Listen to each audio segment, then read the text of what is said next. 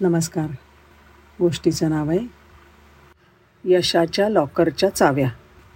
लेखक म्हणतो आमच्या गल्लीत माझ्या ओळखीचा एक दुकानदार आहे. नेहमी पूजापाठ करत असतो. धर्मग्रंथांचा अभ्याससुद्धा करताना दिसतो. एकदा मी त्याच्या दुकानावर गेलो आणि त्याची फिरकी घ्यायच्या विचाराने त्याला विचारलं आज मला तुला एक वेगळाच प्रश्न विचारायचा आहे. अध्यात्मावर आधारित आहे. त्याचे तू उत्तर देऊ शकशील? तो म्हणलं विचारा ना उत्तर द्यायचा मी नक्की प्रयत्न करेन.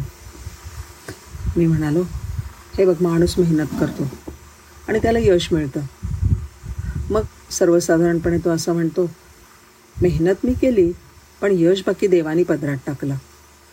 त्याचे किती आभार मानू मी. हे जे काही माणूस म्हणतो ना ते मला काही पटत नाही. मेहनत आपण करायची. सगळा त्रास सगळे कष्ट सगळे रिस्क आपण उचलायची. मग यश बाकी त्याचं कसं? तो काय करतो? मला सांग दैवश्रेष्ठ आहे का मेहनत? मला वाटलं आता हा गडबडणार. नाही जमणार ह्याला उत्तर द्यायला. पण त्याने जे उत्तर दिलं ना ते ऐकून मी अवाक झाला. तो दुकानदार म्हणाला मला सांगा तुमचं बँकेमध्ये सेफ डिपॉझिट लॉकर आहे का? हो आहे ना. मग हे बघा त्या लॉकरला दोन चाव्या असतात. होय ना? एक चावी असते तुमच्याकडे आणि एक असते बँक मॅनेजरकडे. ज्या वेळेला लॉकर उघडायचं असतं त्यावेळेला दोन्ही चाव्या लावाव्या लागतात. तरच ते लॉकर उघडतं. नाहीतर नाही. बरोबर म्हणतो आहे ना मी? मी म्हणालो हो हो हो बरोबर आहे ना? पण मला सांग मी विचारलेल्या प्रश्नाचा आणि ह्या माहितीचा काय संबंध? ऐका ना पुढे तो म्हणला. आता जसं बँक लॉकरला दोन चाव्या असतात तशाच आपल्याला म्हणजे आपल्या मान मानवांना नियतीने यशाच्या लॉकरसाठी दोन चाव्या दिल्यात बघा. आपल्याकडे असते ती मेहनतीची चावी आणि दुसरी म्हणजे नशिबाची किंवा दैवाची चावी ही ते परमेश्वराजवळच असते.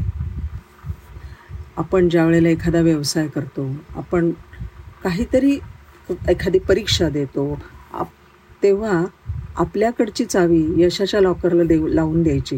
म्हणजे आपण मेहनत कसून करायची. जेव्हा परमेश्वर त्याच्याकडची चावी यशाच्या लॉकरला लावेल ना तेव्हाच आपल्या यशाचं लॉकर उघडेल. नाहीतर नाही उघडत.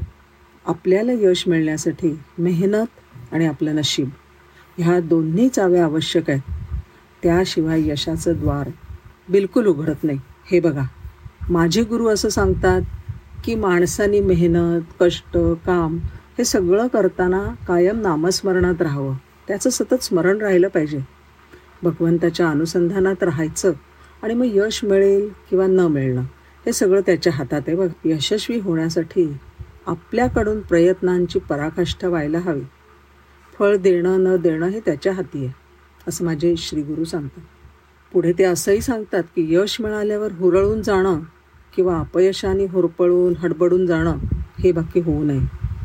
कारण भगवंत असं म्हणतात ना गीतेमध्ये कर्मण्यवाधिकार असते मा फलेशु कदाचन.